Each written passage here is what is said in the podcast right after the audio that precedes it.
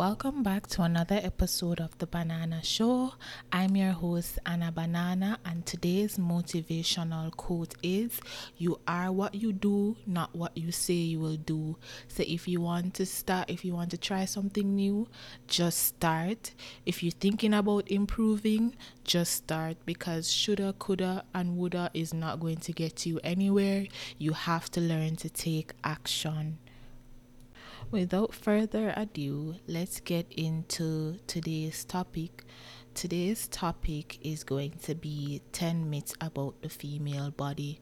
Now, there is a lot of things that we believe that's not actually true that has been passed down from generation to generation and sadly has been used to oppress women. So, I did some research for this podcast to see some of the things that we believe and some of the information that is actually incorrect and decide to bring the information forward in an effort to rectify the situation somewhat.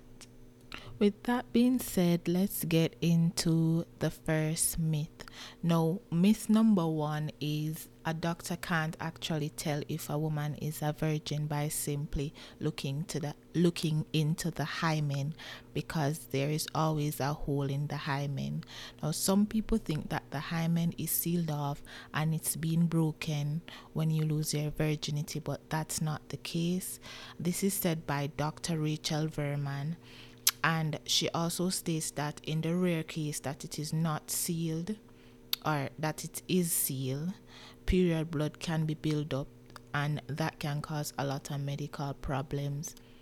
Back in the day, a woman was seen as pure if she was a virgin and oftentimes eligible for marriage if she is in fact a virgin and not so much if she's not, though we are leaning away from this stereotype and from this whole belief overall, I realize where it actually has taken a toll on women and society to compare themselves as pure and better than other females if they're a virgin.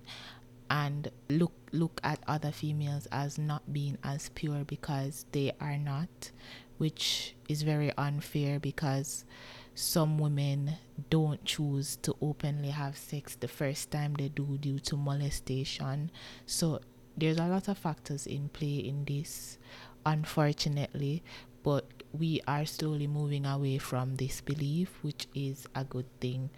Myth number two states that antibiotics make birth control unreliable.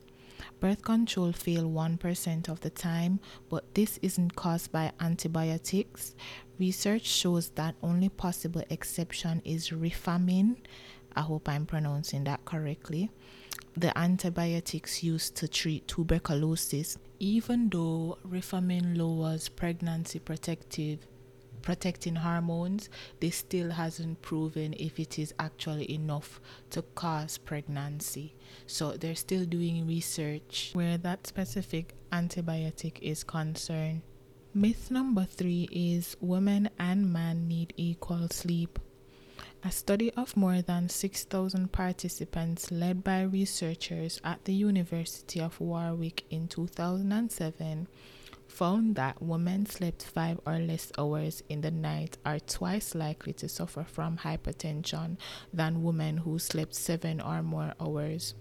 Among men, there is no such relationship.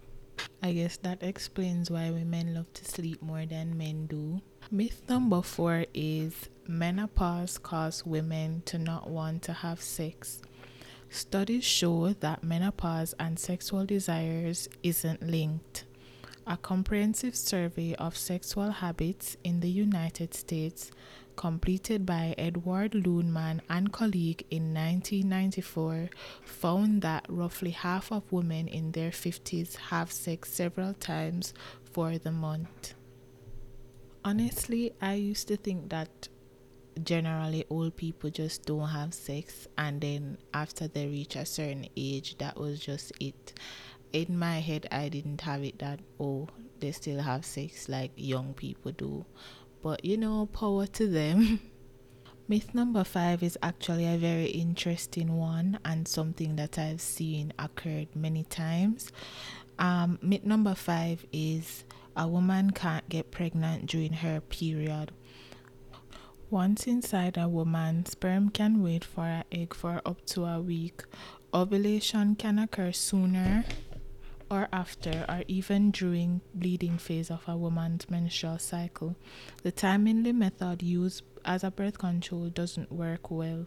So if you're planning on having period sex because you think it is safer, jokes on you because it's not safe, boo, and plus that's gross. But you know, whatever you do in your bedroom is your business.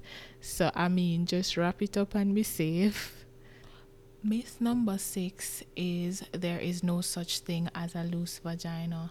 The myth of loose vagina has historically been used in a way to shame women for their sex lives. It has been used to describe women who have multiple partners and not women who sleep with one particular partner more than once. A tight vagina is not always a good thing, it could be a sign of sickness of a sickness called vaginismus. This is a treatable physical disorder that affects one in every 500 women, according to the University of California, Santa Barbara.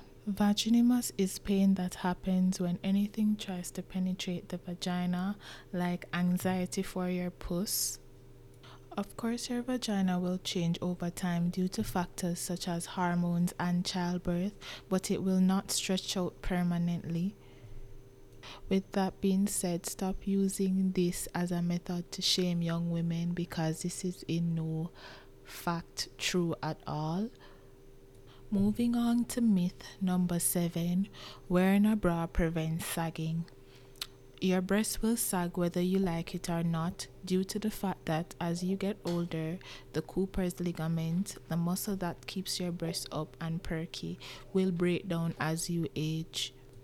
A French researcher even suggested that wearing a bra encourages sagging by weakening the breast supporting tissue, with the exception of sports bra, because rigorous exercise that causes the, bo- the boobs to bounce up and down can break down the connective tissues over time faster. This is good news for people like me who don't like to wear bras uh, because they're very uncomfortable, and I'm sure a lot of females feel the same way. With that being said, let's get into myth number eight, which states that a woman can orgasm from penetration alone. 75% of women can't orgasm through penetration alone due to the distance of the clitoris and the vagina opening. Amanda Lutnan, a licensed sex therapist, states that the closer the clitoris to the vagina, the more than likely penetrative sex is to make you come. This helps to break down the belief that sex isn't just penetration and there is so much more to it than just insertion. We have successfully made it to the last myth, myth number 10, which states that everyone has an orgasm, which is not true. 10 to 15% of females can't orgasm. It may be because of antidepressant medication or other unknown reasons, which is really sad. If you have this problem, you should probably see a doctor though, because maybe something can be done to actually fix this issue because it might be medication related or for other unknown reasons.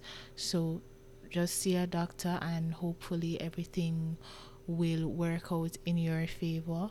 That concludes 10 myths of the female body that we probably did not know. And I hope you guys enjoyed this episode. If you wish to contact me to share your views about the episode, you can do so on my social media, which is in the description box.